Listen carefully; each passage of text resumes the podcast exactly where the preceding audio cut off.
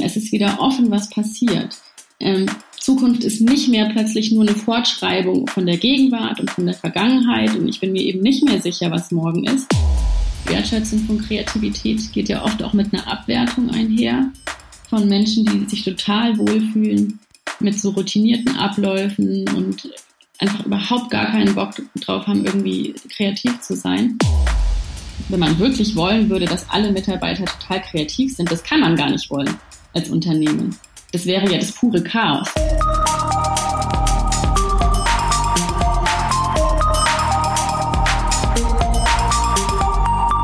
Hallo und herzlich willkommen. Hier ist die Zukunft der Kreativität. Mein Name ist Sebastian Kallis. Ich bin geschäftsführender Gesellschafter von Kallis und Schewe Kommunikation, der Markenagentur in Mannheim.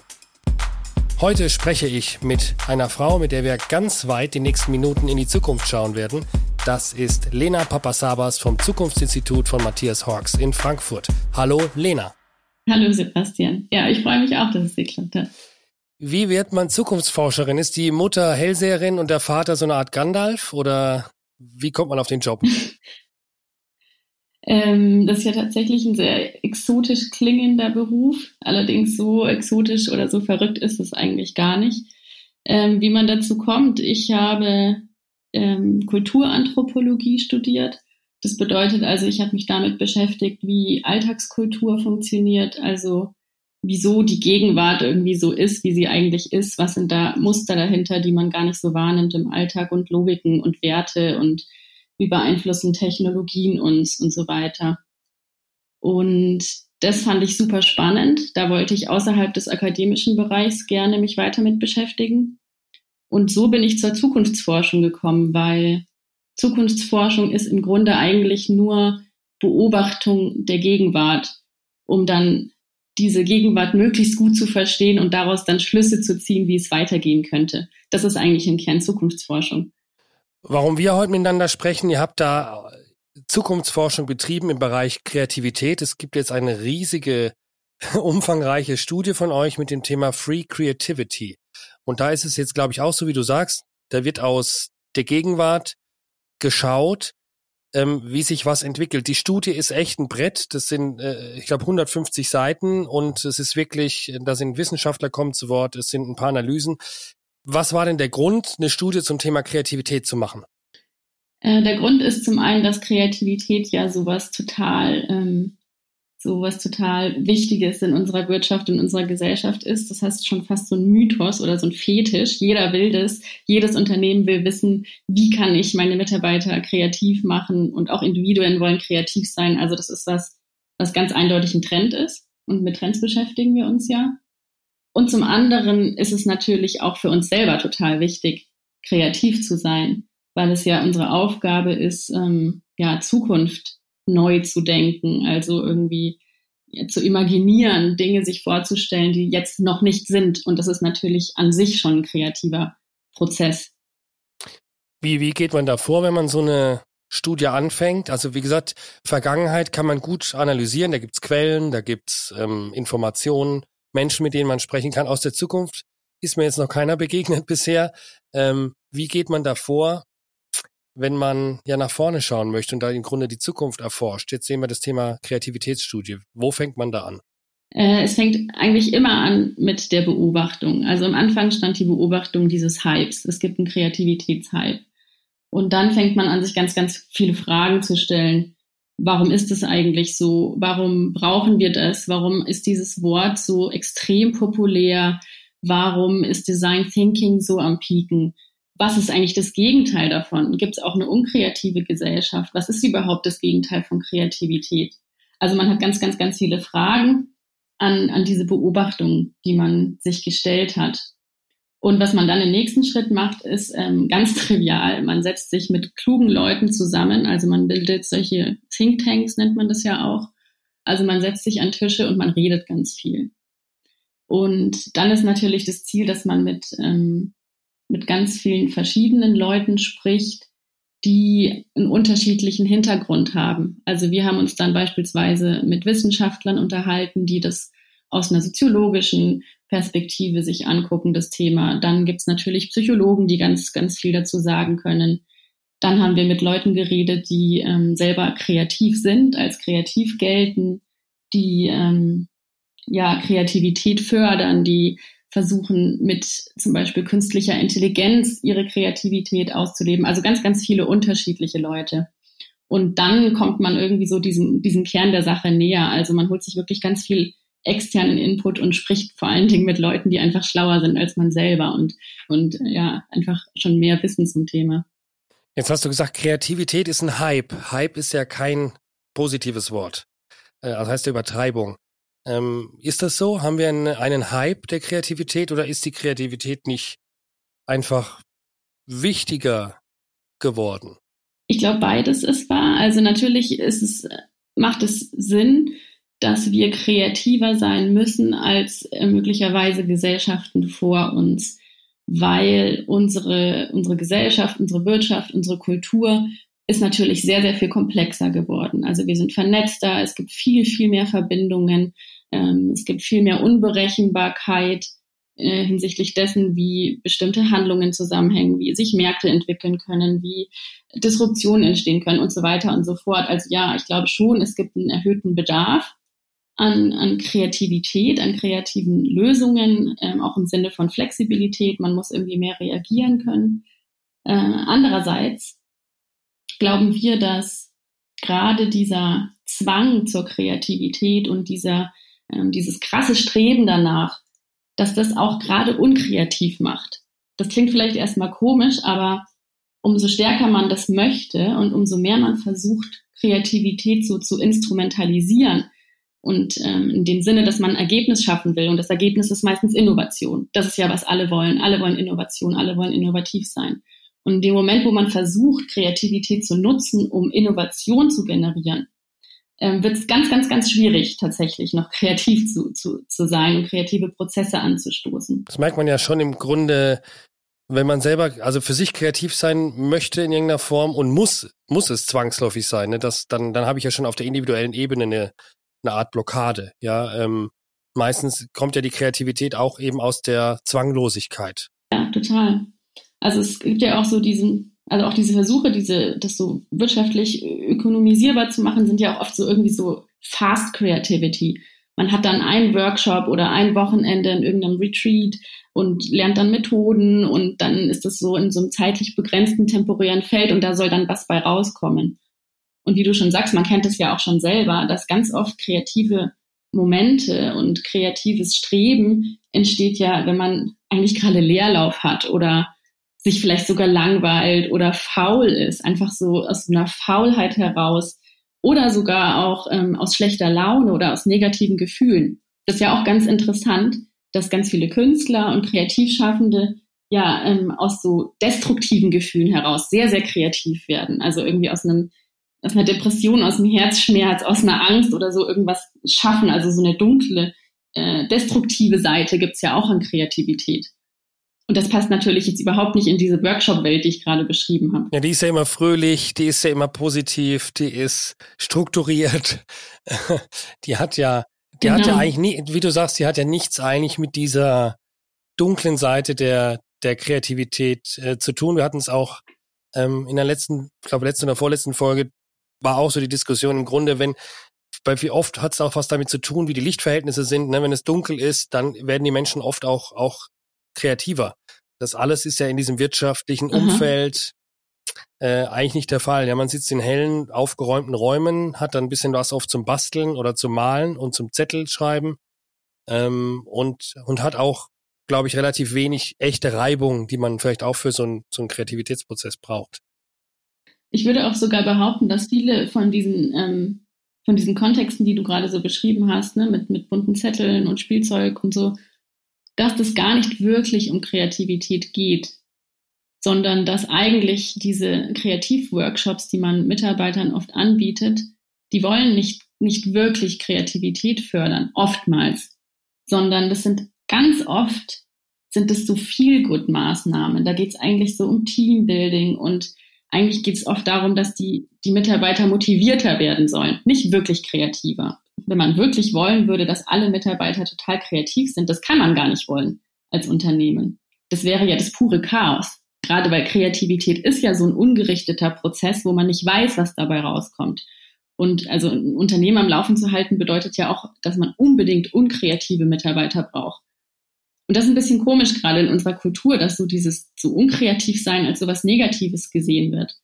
Während Kreativität und Kreativsein total, ähm, ja, das ist was, was glänzt. Damit kann man sich schmücken und äh, es wird so getan, als wäre das das Nonplusultra. Aber jetzt aus unternehmerischer Sicht ist es eigentlich nicht wünschenswert, die totale Kreativität. Also das wäre wirklich super schwierig, ein Unternehmen so, so zu führen mit lauter total kreativen Köpfen, die sich da frei ausleben können. Verstehe ich, aber kriegen Unternehmen nach eurer Erkenntnis jetzt überhaupt Kreativität zum Laufen? Also natürlich ähm, gibt es Kreativität und es passiert.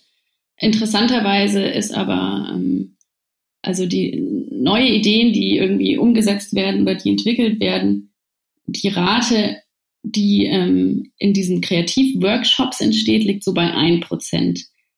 Also kann man eigentlich schon sagen, das ist der Weg nicht. Diese mhm. Workshops, das tatsächlich, das scheint nicht wirklich zu funktionieren. Mm, und die Antwort, was, dann will man natürlich wissen, was funktioniert. Und ähm, tatsächlich ist es schwierig zu fassen, weil man müsste diese Vorstellung, dass man jetzt eine Innovation generieren kann, erstmal loslassen. Man muss eigentlich das Ziel erstmal wieder offen machen. In dem Moment, wo ich sage, am Ende will ich eine Idee, am Ende will ich eine Innovation, am Ende will ich eine Produktentwicklung, killt man eigentlich schon diesen freien Kreativitätsprozess. Also da kann man gar nicht so arg viel machen. Hoffnungslos. Was man dagegen natürlich, ja, also das ist tatsächlich super ähm, unangenehm, der Gedanke, das verstehe ich schon, aber das kann man fast eigentlich vergessen.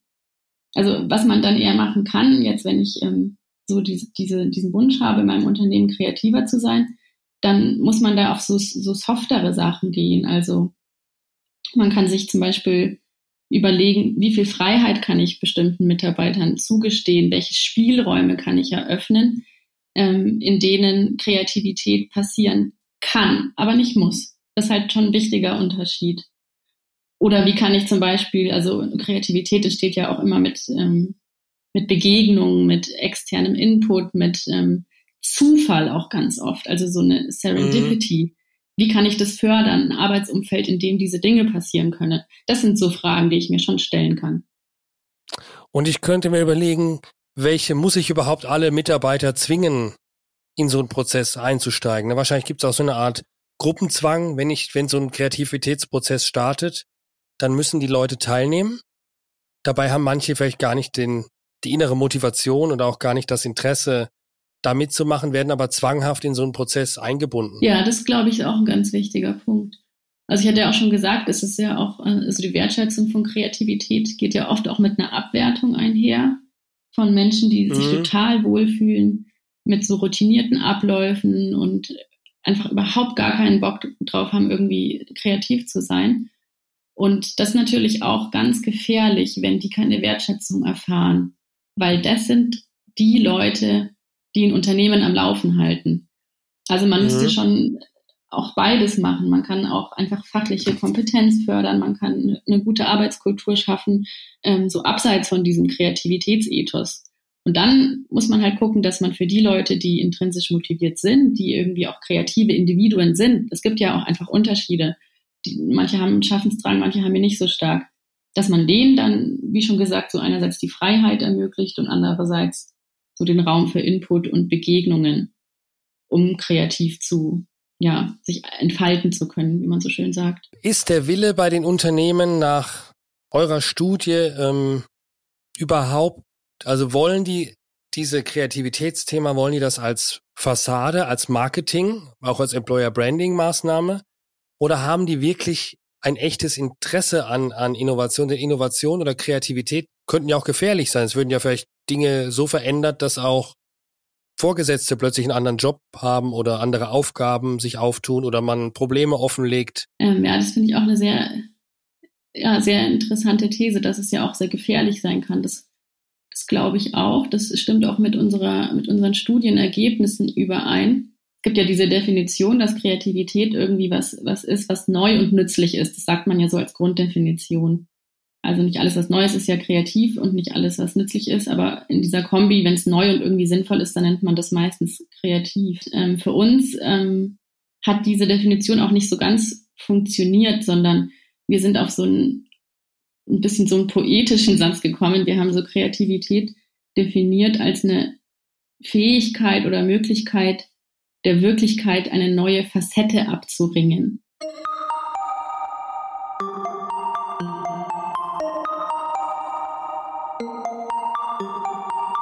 Wir haben jetzt auch ein bisschen über den Status quo gesprochen, wie das jetzt gehandhabt wird und dass man sagt, es ist ein Hype, ähm, es funktioniert gar nicht so richtig in den Unternehmen, es braucht gewisse Voraussetzungen für Kreativität. Aber jetzt kommen wir mal in deiner, jetzt komme ich mal auf deine Eigenschaft als Glaskugelseherin, äh, auf deine Glaskugel zu sprechen. Wie wird es denn mit der Kreativität jetzt in Zukunft aussehen? Was glaubt ihr, wie es da weitergeht? Was ändert sich im Umgang mit diesem Begriff und mit dieser auch Aufgabe in Unternehmen? Ähm, zum einen glaube ich, dass der Innovationsbegriff und auch so ein bisschen dieser Innovationsterror sich verändert. Gerade aktuell ist es ja so, dass Innovation ist eigentlich immer die Lösung und das ist so ein Allheilmittel. Wir versuchen alle möglichen Probleme in der Gesellschaft, im Unternehmen und so mit Innovation zu lösen. Und was wir aber damit immer meinen, ist eigentlich eine technologische Innovation. Also wir sind ja auch extrem technologiegläubig und man denkt immer, dass halt irgendein neues Produkt, eine neue App, eine neue Software, ein neues Gadget, was auch immer, das ist immer eine Lösung. Und das ist so ein bisschen prägend ja auch für die letzten Jahre. Das ist ja total irgendwie normal geworden, auch Innovation so zu denken. Und es gibt ja auch noch andere Formen von Innovation, zum Beispiel soziale Innovationen. Und die sind sehr, sehr in den Hintergrund gerückt. Und eigentlich sind die aber auch extrem wirkmächtig und genauso wichtig. Mhm. Und ich glaube, dass, ähm, ja, dass diese sozialen Innovationen jetzt auch wieder in den Vordergrund rücken. Ganz, ganz, ganz viele Probleme, die wir haben in der Gesellschaft, lassen sich ähm, möglicherweise mit den Sachen, die wir schon haben, mit den Technologien, die wir schon haben, lösen, wenn wir Innovation neu denken. Zum Beispiel, wenn wir an Städte denken, Innenstädte und die Probleme, die durch zu viele Autos entstehen, zu viel Verkehr, die Luftverschmutzung, die Lärmbelästigung, ähm, die Staus und so weiter. Wenn man darüber nachdenkt, dann denken ganz viele, okay, in Zukunft die Lösung sind dann autonome Fahrzeuge, sind dann Flugtaxis oder so.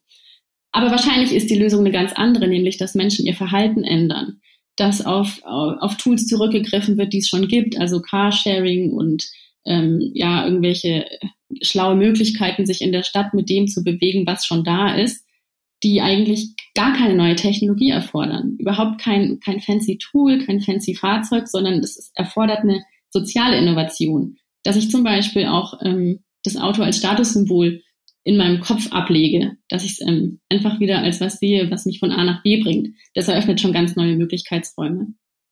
Das ist auch ein Grund, warum ich diesen Hype um Tesla nie so ganz verstanden habe, weil ich finde, sie machen immer noch ein Auto. Also ja. ob das jetzt mit äh, Elektromobilität angetrieben wird, mit Gas oder im Endeffekt ist es ein Auto. Es sieht aus wie ein Auto, es sieht innen drin aus wie ein Auto, es fährt sich wie ein Auto.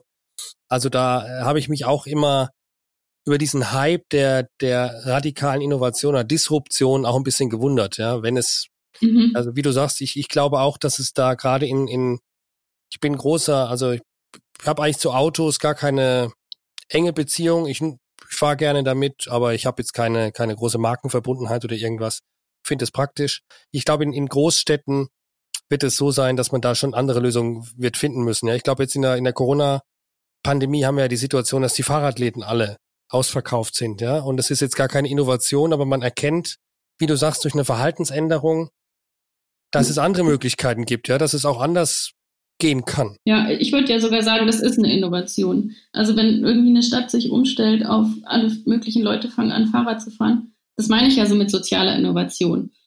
Das ist auch eine Art von Innovation. Wenn eine Kultur sich halt schafft, weiterzuentwickeln sinnvoll, dann ist das eben auch innovativ. Ich denke, ich denke auch, dass, äh, dass allerdings ähm, diese Verhaltensänderungen, die jetzt auch beobachtet werden, ich ja glaube, dass das nicht so lange halten wird. Ich glaube, wenn wir wieder in eine, irgendwann mal uns wieder richtig frei bewegen können, dann werden die Leute wieder, wieder fliegen, die Leute werden wieder Auto fahren, die Leute werden sich wahrscheinlich wieder die Hand geben.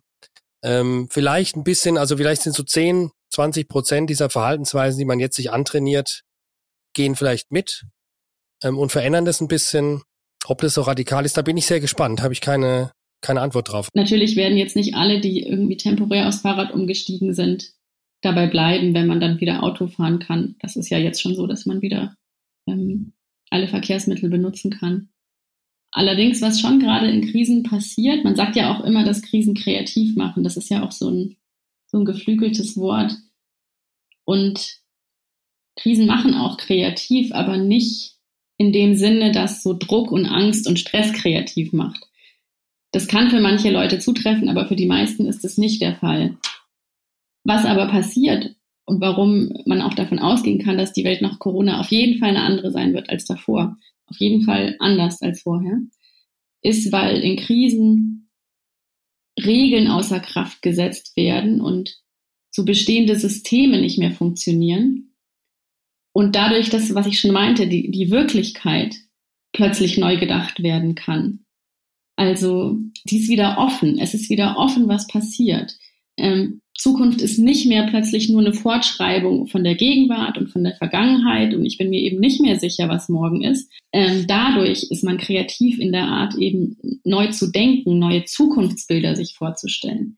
Und das ist einem total wichtig. Also wenn ich jetzt in der Stadt lebe, wo ein krasser Lockdown war und wo vielleicht die Innenstadt gesperrt war für Autos und alle durften plötzlich Fahrrad fahren und ähm, es war total leise und die Luft war total sauber und ich konnte plötzlich irgendwie wieder den Himmel sehen, da waren keine Flugzeuge und es hat alles auf einmal so gut gerochen und ich bin überall zu Fuß hingegangen. Ich habe meine Nachbarschaft neu kennengelernt. Ich habe gemerkt, wow, ich muss gar nicht mit dem Auto einkaufen gehen.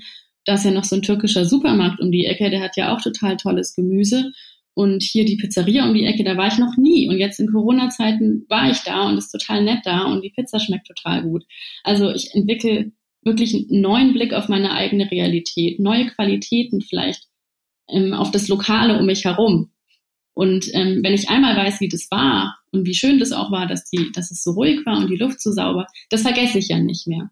Also habe ich dann ein mögliches positives Zukunftsbild, für das ich mich möglicherweise einsetzen werde in irgendeiner Form. Und wenn das noch nie passiert, also wenn es nicht passiert wäre, dann nimmt man die Dinge einfach so hin. Man nimmt den Verkehr so hin, man nimmt die Stadt so hin, man nimmt so hin, dass man eben jeden Tag eine halbe Stunde im Stau steht, weil man kann sich gar nicht anders vorstellen. Ab, absolut. Äh, ich, ich sehe ich als, als, als Unternehmer, ähm, ist es ja so eine Grundhaltung, die man mitbringt und da wird man auch immer so ein bisschen querulatorisch im normalen Alltag, weil man sagt, naja, die Dinge können doch auch so sein, man kann es doch auch hier verbessern, man müsste da was ändern.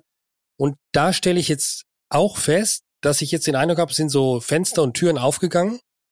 Ähm, es geht so frische mhm. Luft durch, ja, ähm, ja, hoffentlich virenfrei, aber die geht so, die geht so ein bisschen durchs Land und ähm, man merkt halt schon, welche Systeme, also ich glaube, solches Schulsystem, äh, Betreuungssystem ist kollabiert.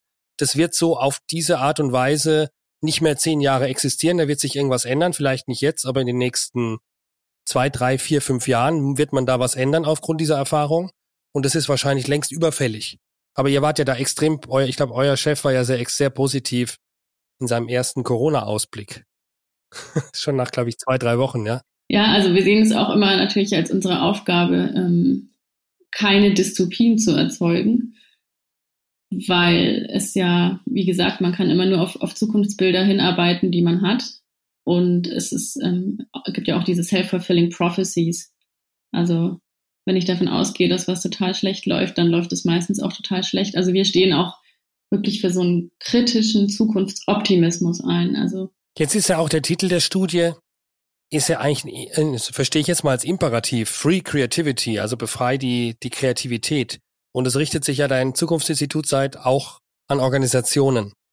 Was war so euer, euer Outcome? Was war euer, was ist eure Empfehlung an Organisationen, wenn sie ihre Kreativität stärker entfalten möchten und weniger jetzt auf diese, sagen wir, High-Detail-Workshops setzen, sondern wirklich was bewegen möchten, wirklich neue kreative Ideen bekommen möchten. Also ich finde es auch schön, dass du den Studientitel so verstehst, so hast du ja auch gedacht.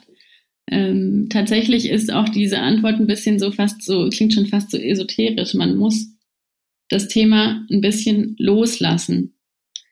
Also man muss einfach das hinnehmen, dass Kreativität immer mit Zufall zu tun hat, mit Ergebnisoffenheit. Es ist kein Prozess, den man gut operationalisieren und ökonomisieren kann. Also man muss damit erstmal im ersten Schritt leben und das loslassen. Und dann, wie gesagt, einfach diese Freiheit, diese Freiräume irgendwie schaffen für, für diejenigen, die da kreativ sein, sein können, sein wollen. Und sehr viel mehr ist, schwierig. Super, klasse Schlusswort. Lena, vielen, vielen Dank. Ich wünsche euch und dir noch viel Erfolg, auch gerade mit der Studie. Ich denke, ähm, das Kreativitätsthema wird uns jetzt nicht loslassen in den nächsten Jahren und da braucht es auch Impulse wie den von euch. Und ähm, ja, bleibt gesund und erfolgreich. Dankeschön, sehr gern. So, das war's für heute. Danke, dass ihr wieder dabei wart. Und bei der nächsten Ausgabe haben wir einen richtig umstrittenen Gast, der ordentlich polarisiert. Ich bin gespannt und ihr könnt es auch sein. Bis dann.